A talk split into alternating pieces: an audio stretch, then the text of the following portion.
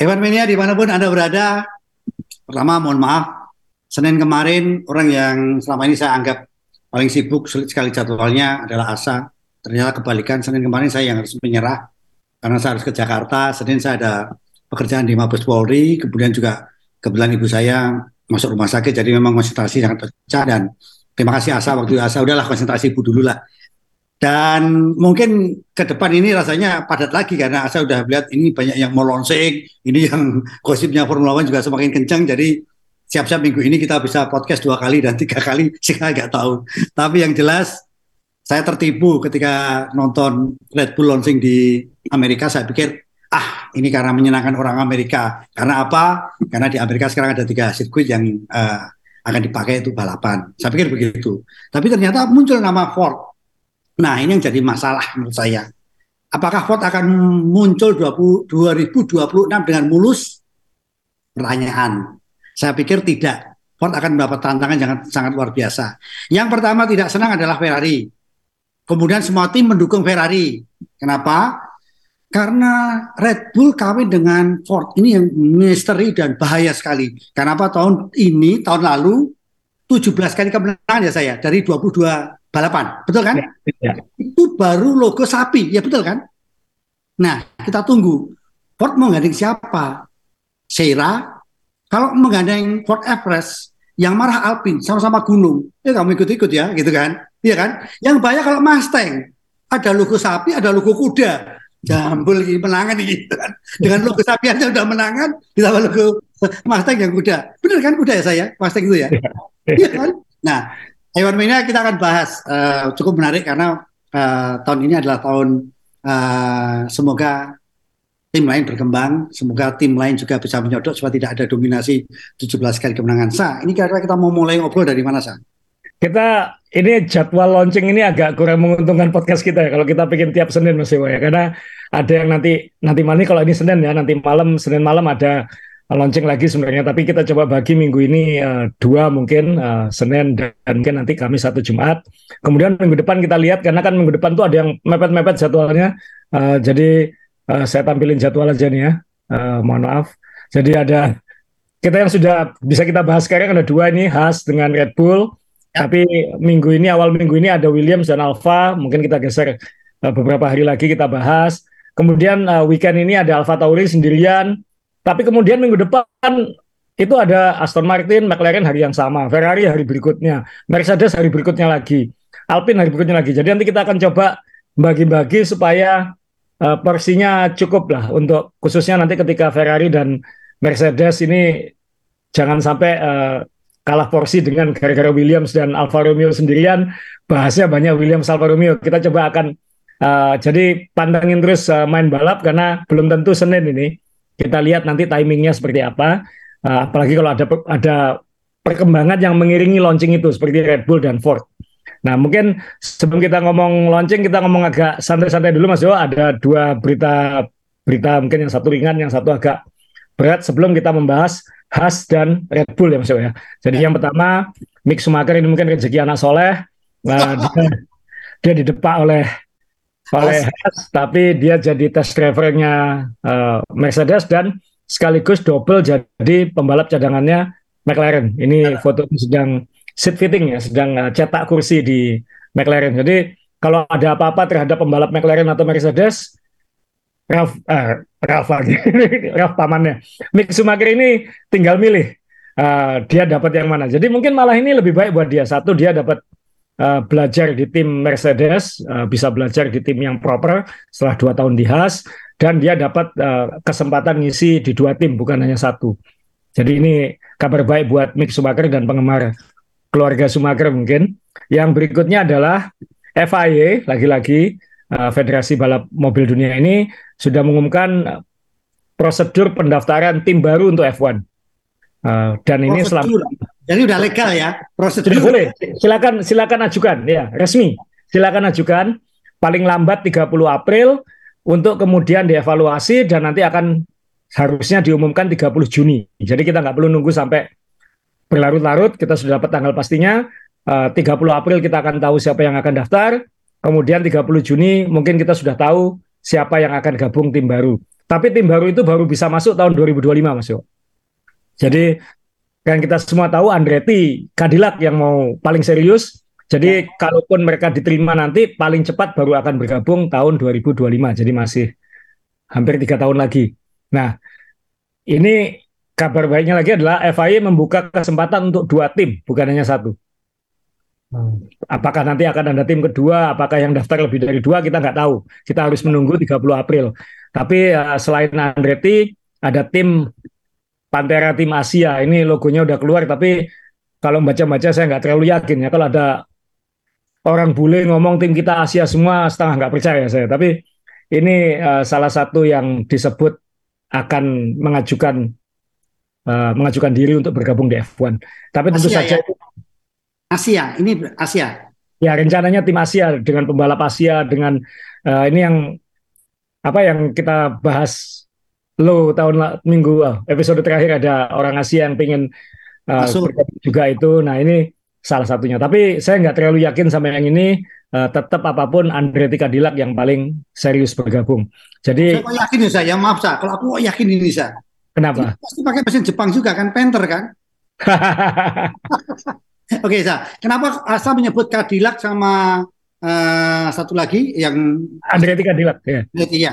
Ya. Apa sebabnya? Karena ya siap tadi ya. Dia sudah sangat siap. Dia sudah kan nanti uh, pasti syaratnya kan pasti kamu punya saya tampilkan foto tim grid sekarang yang sekarang kan 20 mobil nanti kita mungkin bisa 24 tahun 2025 uh, eh, pasti finansial kayaknya kuat karena backingannya kuat uh, punya Eh, punya afiliasi dengan perusahaan General Motor merek Cadillac, kemudian reputasi balap kuat, uh, punya kiprah di banyak seri lain termasuk IndyCar, kemudian uh, sedang membangun fasilitas baru yang sangat besar di Indianapolis. Jadi tim itu sudah siap tinggal diterima atau tidak seperti itu. Jadi yang kalau satunya? kalau yang satunya ini baru omongan, baru omongan dan satu siapa yang kenal Pantera, dua uh, reputasi balapnya seperti apa, rencananya seperti apa, masih belum ada apa-apa. Sedangkan kita hanya bisa menunggu dua bulan untuk mereka me mengumpulkan segala kebutuhan syarat itu. Kan nanti harus menyampaikan tim saya ini backingan dananya bagaimana, bisa tahan nggak nanti kalau bergabung, bisa memberi kontribusi apa terhadap F1. Karena nanti kan yang menyetujui bukan hanya FIA, eh, Formula One juga harus menyetujui. Nah ini jadi akan seru lah sampai 30 Juni ini kita akan tahu ada tim baru atau tidak. Jadi minimal omongan soal Andretti segala macam ini akan segera ada keputusannya. Jadi tidak akan lagi jadi omongan yang berlarut-larut. Jadi ya atau tidak 30 Juni. Kayak gitu. Tinggal nanti ya atau tidak gitu aja. Minimal buat kita udah selesai kan. Jadi ya kita sekarang bisa bahas uh, tim-tim yang launching Mas Dewa karena sebenarnya launchingnya agak mengecewakan ini. Kenapa sih? Ya kan bohong semua. Kan nah, belum ada mobil baru. Nah, makanya saya juga tanya, kenapa Asa tadi menyebutkan nanti kita akan siaran podcast dua kali, nanti padat sekali. Saya tuh malah takut, ini podcast kita ini podcast mengandung dosa atau tidak?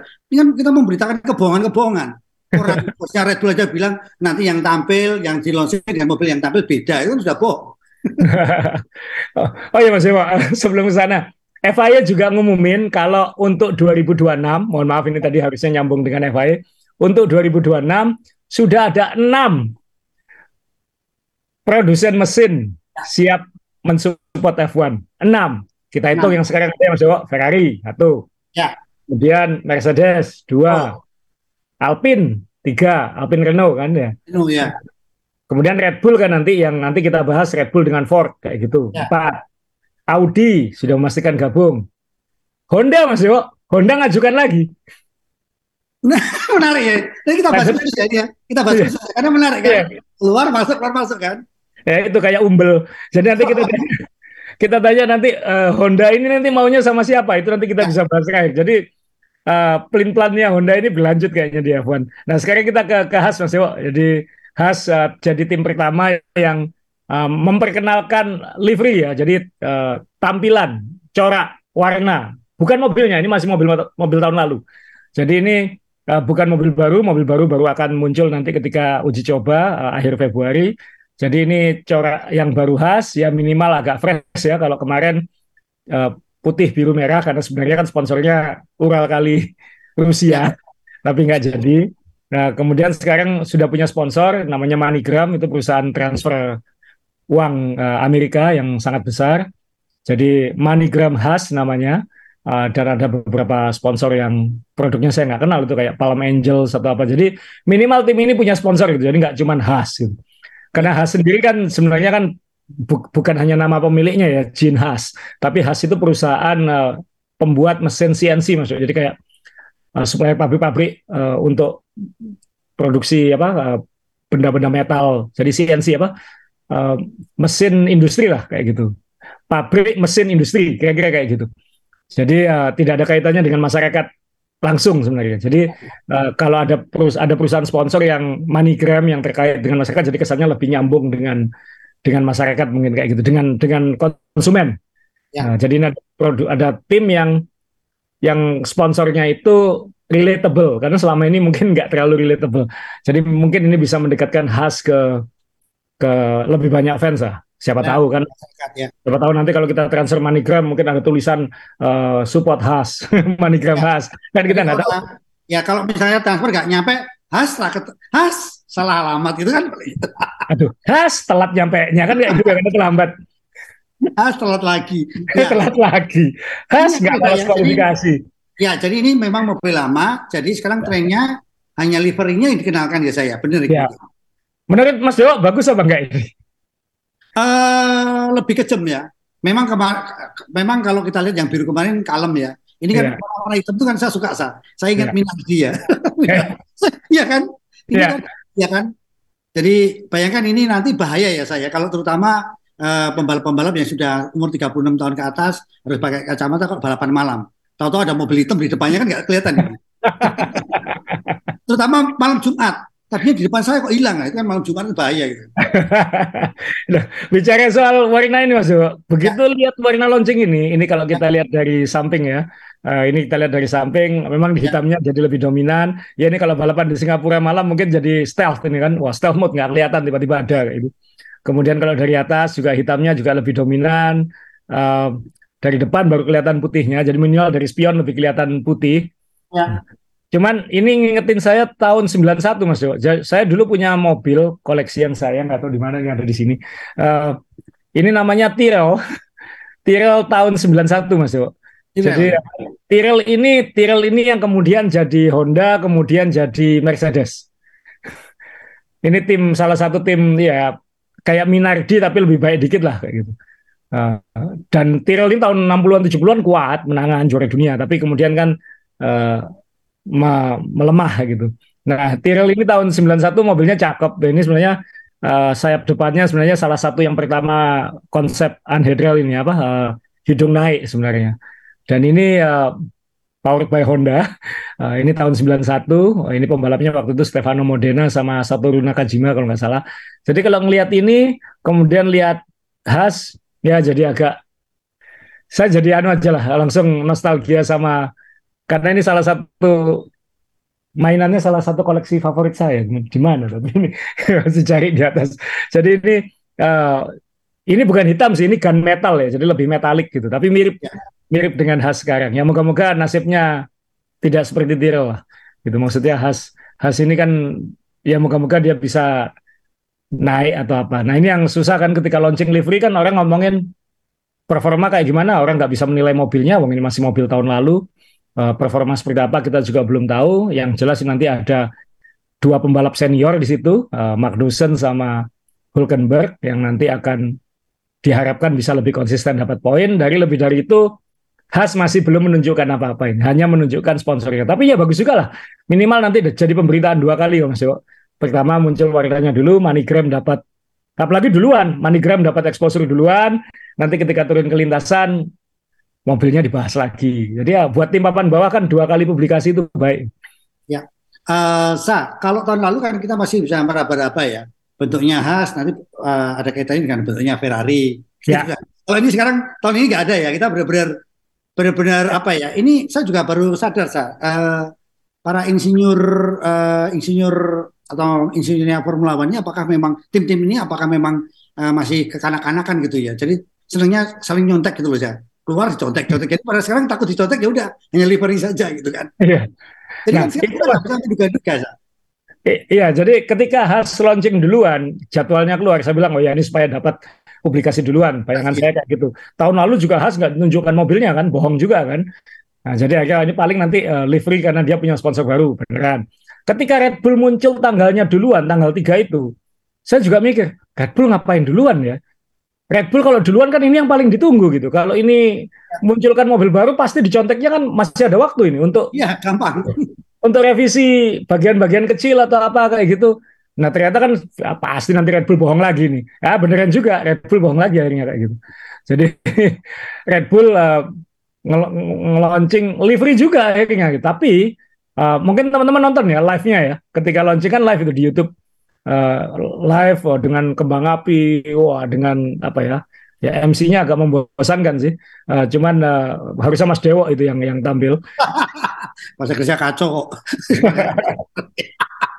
Karena pertanyaan-pertanyaannya standar semua gitu. Uh, pembalapnya datang semua uh, dan mobilnya ya ini mobil tahun lalu, mobil tahun lalu dengan livery yang juga nggak selisih beda kan Mas Yo.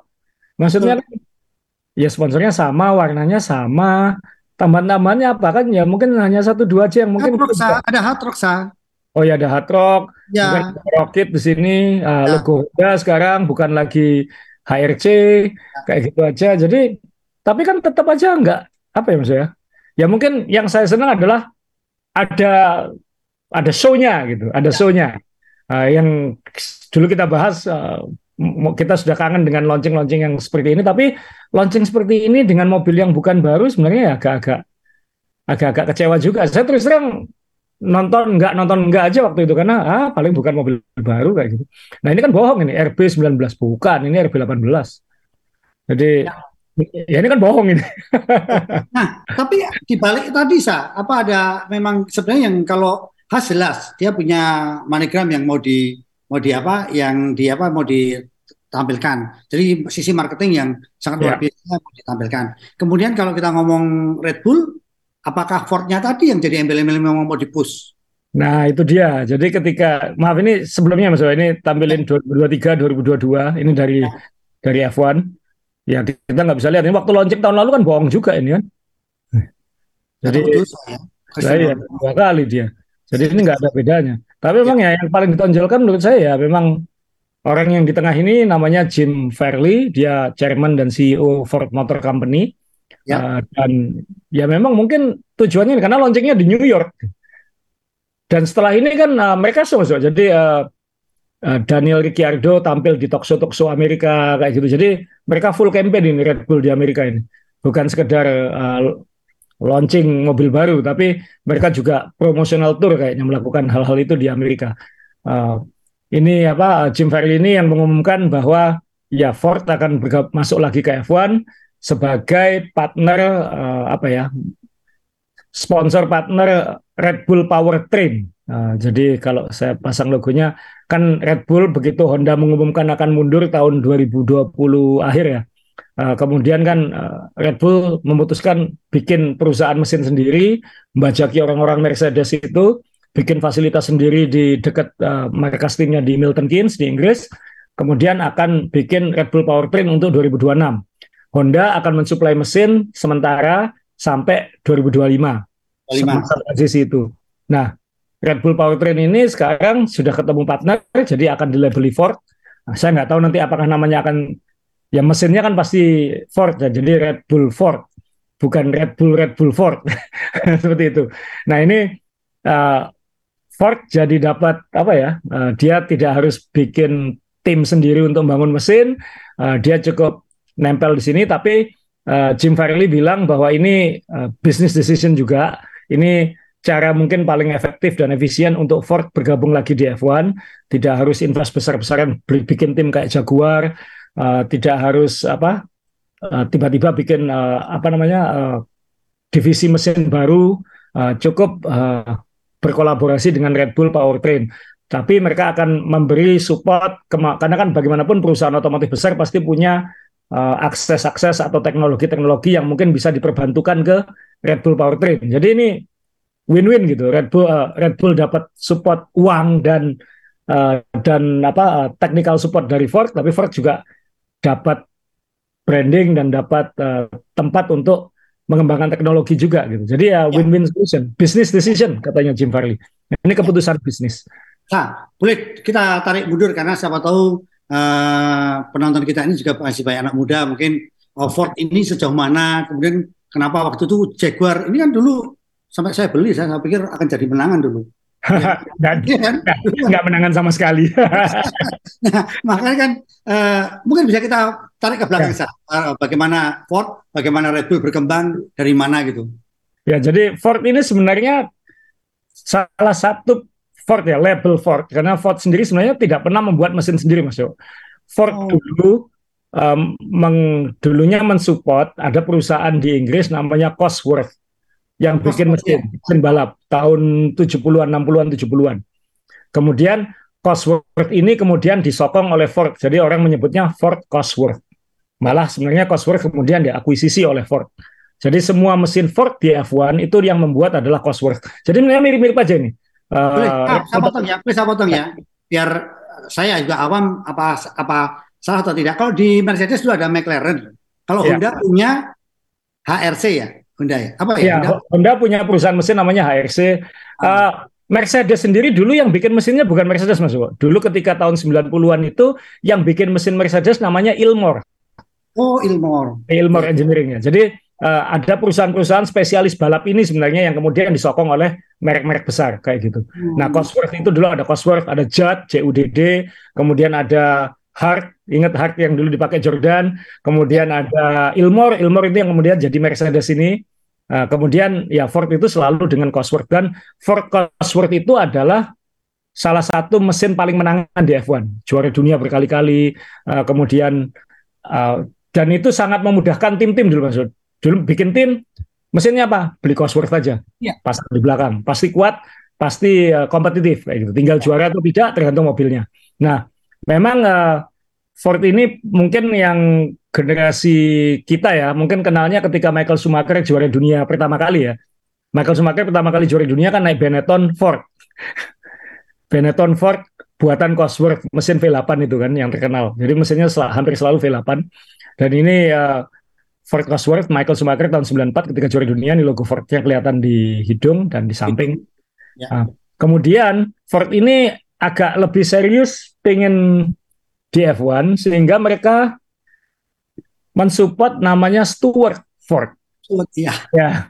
Stuart Ford ini Jackie Stewart. Nah, Jackie Stewart itu pembalap legendaris, juara dunia tiga kali dan juara dunia menggunakan mesin Ford nah, di tim Tyrrell yang tadi kita sebut. Nah, Stuart bikin tim tahun 97, 98, Rubens Barrichello pembalapnya. Rubens Barrichello ya. ya. Dan mesinnya Ford. Dan ini Ford penyokong besar. Dari sini udah kelihatan ini kan Jaguar Mas Jo. Karena memang kemudian ketika tim ini mulai sukses, kan menang kan, menang lomba kan, berhasil menang lomba tahun 99, berhasil menang lomba. Kemudian Ford mengakuisisi Stuart. Tim itu kemudian menjadi Jaguar. Jaguar.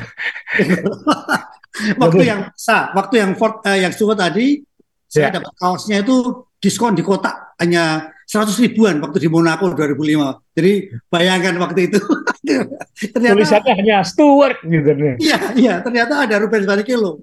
Dan ini ya. teman-teman, uh, saya pengen mundur sedikit, Sa. Saya ya. dapat ini, saya nggak tahu asal lebih paham lah. Ini kan Ford juga ini, Sa. Itu uh, Graham Hill, Mas Yo. Itu Lotus tahun 60-an. Graham Hill pembalapnya, mesinnya Ford Cosworth. Ya itu. Nah, biar teman-teman tahu, ini harga jualnya di Plaza Marina Surabaya waktu itu 250 ribu. Karena saya melalui Mas BB diskon 50 ribu jadi 200 ribu cantik mobilnya. Sekarang berapa itu Mas Dewa? Waktu saya tahun 2005 ke Monaco sudah jutaan di sana. ya, euro, euro. Oke, Sa. Ini ya. ini kita menarik ya.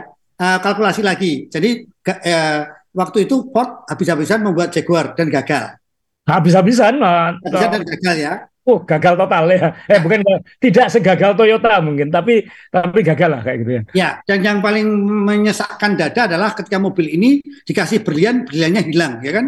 Di Monaco ya. Ini kan tapi hebat ya. Waktu itu marketingnya sudah luar biasa ya. Nempel berlian ada apa ada apa. Ini luar biasa. Nah sekarang dijual ke Red Bull Red Bull sukses. Ford pengen masuk lagi. Nah ini cara ngasih uang ke Red Bull habis itu. Jadi Jadi tim ini kan kemudian karena gagal, karena gagal ganti manajemen, ganti manajemen gagal, akhirnya dibeli oleh Red Bull. Ya. Saya lupa angkanya tapi dijual murah waktu itu karena Ford tidak ingin ikut-ikutan lagi. Dibeli oleh Red Bull, kemudian menjadi Red Bull yang kita kenal sekarang dan sekarang Red Bull bikin Red Bull Powertrain yang kemudian dapat uang support dari Ford. Enak Red Bullnya kan? Ya. Kembali satu lingkaran. Ya, jadi saya jadi ingat saya waktu kita bikin nonton bareng di uh, salah satu kafe di Surabaya saya bikin kuis uh, Red Bull ini kira-kira sukses tidak mengambil alih Jaguar gitu. Karena apa? Dia dia biasa menjinakkan sapi, harus menjinakkan Jaguar gitu kan waktu itu. Ya. Ternyata bisa menjinakkan beneran. Oke, lanjut saya. Ya, jadi ya ini ya yang yang enak ya Red Bull lah ya kan karena uh, saya tampilin fotonya lagi. Ya ini yang ada. Jadi Red Bull Red Bull ini akan sekarang masih Honda logonya kalau kita lihat, tapi mulai 2026 dia sudah aman, masa depannya sudah aman. Aku 2026 sudah dapat uang dari Ford. Aku punya sponsor yang lanjut. Max uh, Max Verstappen akan sampai 2028 kontraknya. Jadi tim ini uh, katanya Christian Horner kita sudah berhasil mengamankan short term dan mid term bahkan long term. Enak, so. Jadi dia sudah sudah menata kita minimal sampai 2026 sudah aman bahkan setelah itu kita masih punya uh, masih punya sokongan yang sangat kuat. Jadi tim ini berani ngambil keputusan ya jauh-jauh hari kan maksudnya dia berani invest bikin powertrain segala macam itu kan keberanian gitu. Nah, ini kita lihat apakah ini akan jadi dinasti yang panjang atau seperti apa, tapi kalau buat saya Mas Dewo, pertanyaan paling besarnya adalah pada Honda. Honda ini masih daftar untuk 2026. Untuk siapa? Dan dia, untuk siapa? Dan dia tahu bahwa Red Bull tidak akan pakai mesin dia.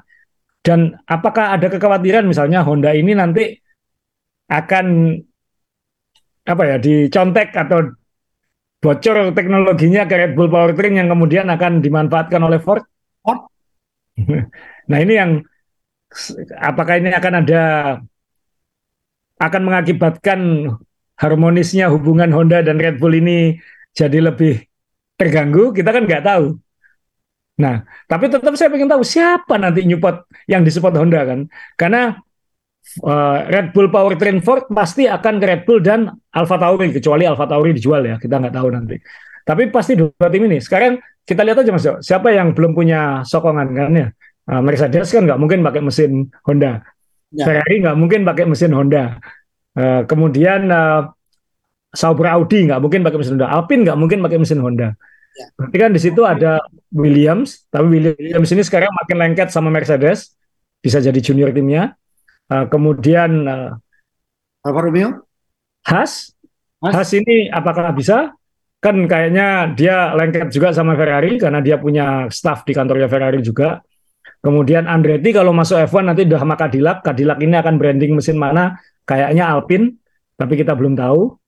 Nah, berarti kan tinggal saya langsung mikir, masa kembali ke McLaren lagi? Atau Pantera tadi mungkin. Kan ya, kita nggak tahu. Ya. Sa, ini yang perlu diwaspadai, Sa. Ini masuk akal nggak?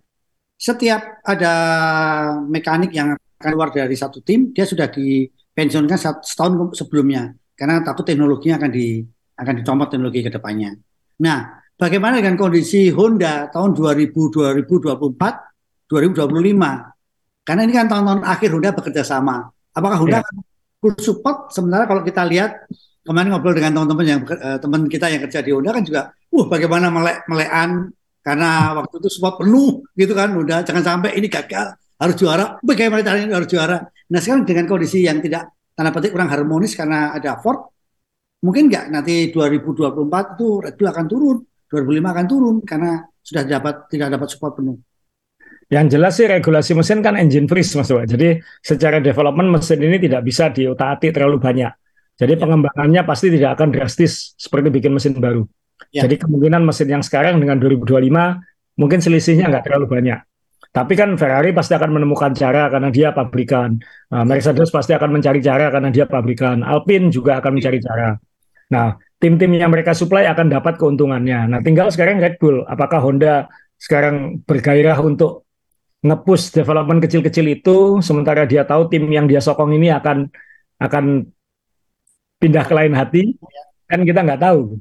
Nah ini yang akan jadi pertanyaan. Tapi Red Bull sudah berani ngambil risiko, udah. Ini keputusan kita masa depan kayak ini.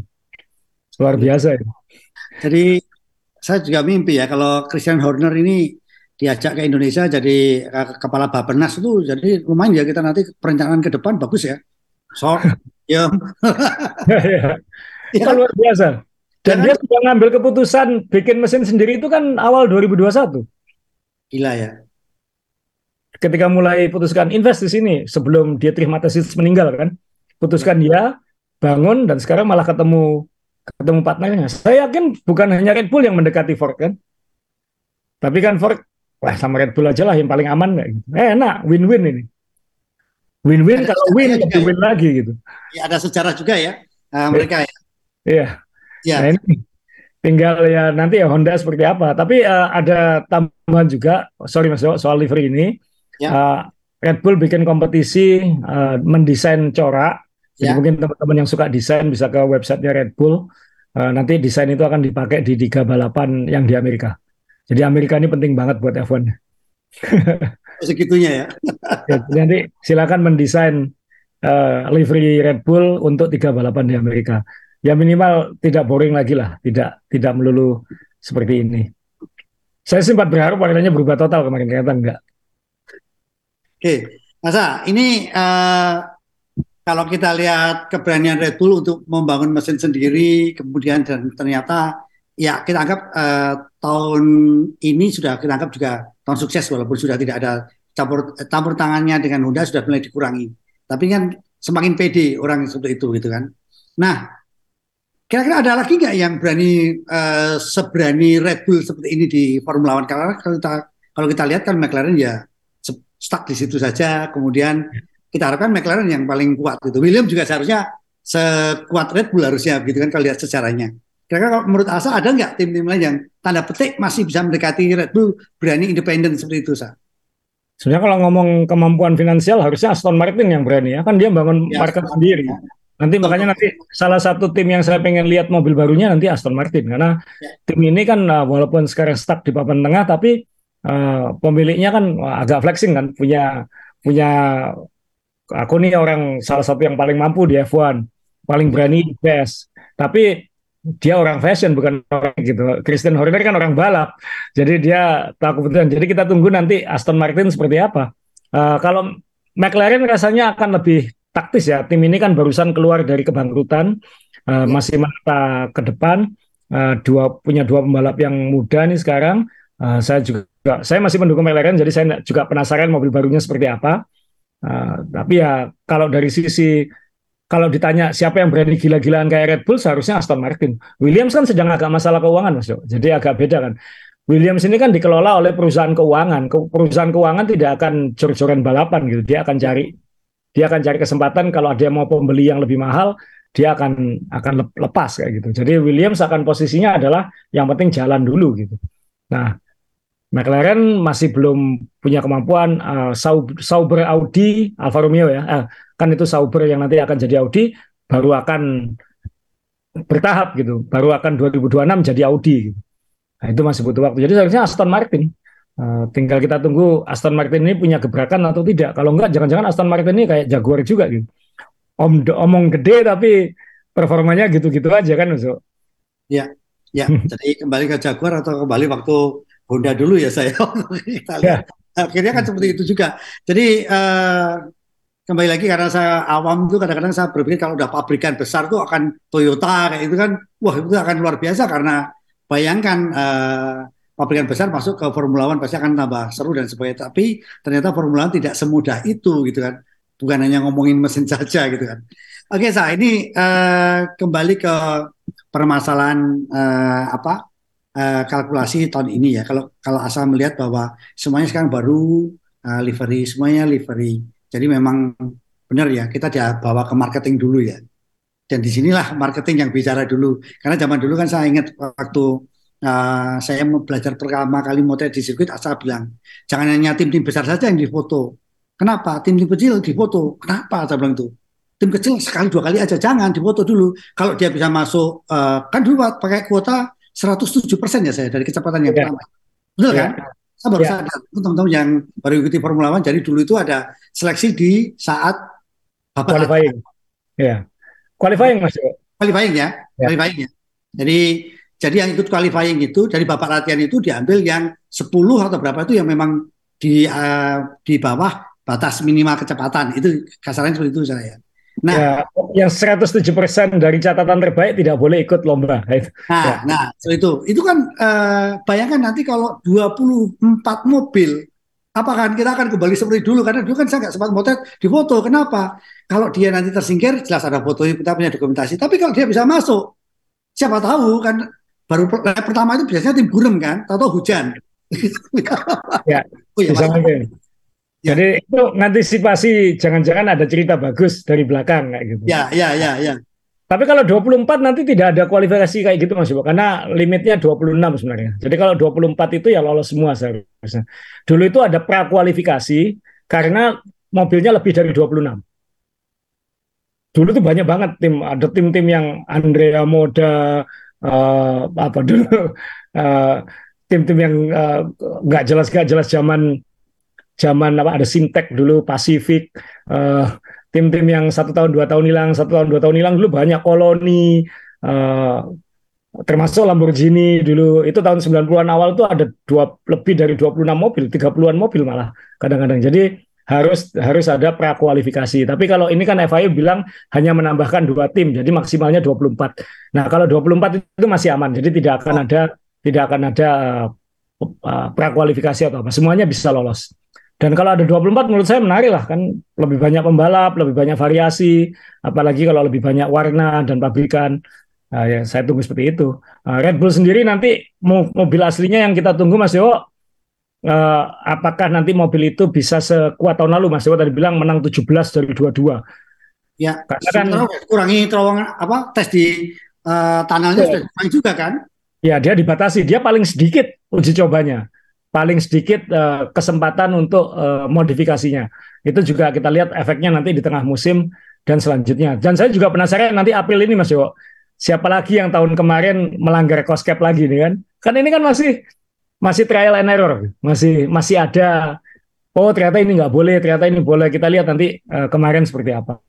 Nah, tinggal kita lihat aja nanti Mas Jo ini mungkin uh, sebelum kita tutup kita ngomongin karena jadwalnya kan kita sudah lihat khas belum mobil baru ya. uh, Red Bull belum mobil baru. Williams nanti malam kira-kira mobil baru apa enggak? Kan nggak tahu juga. Kemudian Alfa Romeo uh, tanggal 7 nggak tahu biasanya ini jujur biasanya yang ini. Tapi jujur tapi pakai warna yang uh, apa ya kamuflase kan tahun lalu itu. Tapi Ayo. tahun ini kan launching jadi kita nggak tahu Alfa Tauri, nah, mungkin apakah Alfa Tauri bisa jadi penanda Red Bull yang baru seperti apa? Aston Martin, saya paling penasaran. McLaren, saya sangat penasaran karena saya fansnya McLaren. Moga-moga warnanya lebih menarik daripada tahun kemarin. Ferrari semua pasti menunggu. Mercedes, apakah masih zero pot? Alpine ini seperti apa nanti dengan semua Prancis? Sebenarnya begitu udah Alpine launching udah agak anti klimaks ini sebenarnya. Tapi ini kita tinggal Ya moga-moga nanti Williams dan Alfa Romeo ini ada sesuatu yang menarik sehingga kita minggu ini nanti ketika membahas dua tim itu ada bahan yang yang seru juga. Nah kemudian mungkin karena Sabtu itu hanya Alfa Tauri sendirian, mungkin kita agak menunggu uh, minggu depannya supaya dapat minimal Aston Martin dan McLaren, kemudian uh, Ferrari dan Mercedes sendirian gitu. Mungkin ini agak mepet-mepet semua. Tahun lalu agak enak baginya.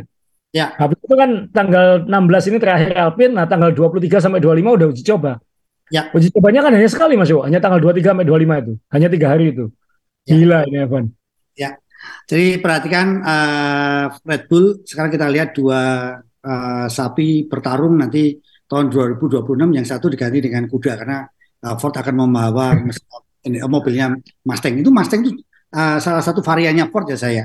Ya itu uh, muscle car-nya. Ya, muscle. Ya kalau orang Amerika gitu ya. ya, Amerika begitu kan. Asa masih ada tambahan lagi? Uh, belum itu dulu Mas Dewo. Uh, yang jelas uh, sekali lagi ketika launching jangan terlalu percaya sama apa yang ditampilkan. Buktinya Red Bull tahun ini bohong lagi. Uh, ya moga-moga nanti yang di bawah-bawahnya ini yang di daftar launching ini tidak bohong. Uh, nggak lucu kalau kita harus menunggu 23-25 Februari untuk lihat yang baru seperti apa. Ya, tapi itu strateginya seperti itu. Jadi ya, ya sudahlah. Tapi ya kita kita jadi penasaran terus sama Red Bull yang baru nanti. Oke. Okay.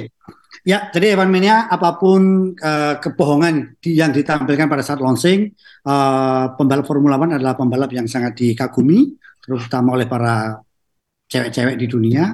Uh, satu alasan yang cukup menarik karena cewek lebih senang Formula One daripada suaminya adalah atlet renang. Karena atlet renang ini banyak pasangan yang meluh karena baru nyemplung aja sudah basah mereka nggak suka gitu kan. Nah terus yang kemudian juga nggak suka kalau atletnya atlet tenis meja kenapa laki-laki kok uh, pelin pelan kenapa main pingpong gitu kan. Oh nggak ada kepastian. Nah itu itu. Kenapa Formula One disukai? Ya sederhana karena kesetiaannya. Karena dia hanya balapan jenis single seater. Jadi nggak mungkin suaminya balapan di tengah jalan ada cewek cantik digoncengkan kan nggak ada. Jobnya cuma satu gitu katanya begitu. Lagi Evan Mania jangan lupa ikutin terus uh, main balap. Terima kasih kalau ada masukan-masukan apa pun silahkan unek-unek Anda atau apa pun perbincangan Anda. Uh, lebih baik kalau Anda DM ke saya itu kadang-kadang tidak nyampe ke Asa.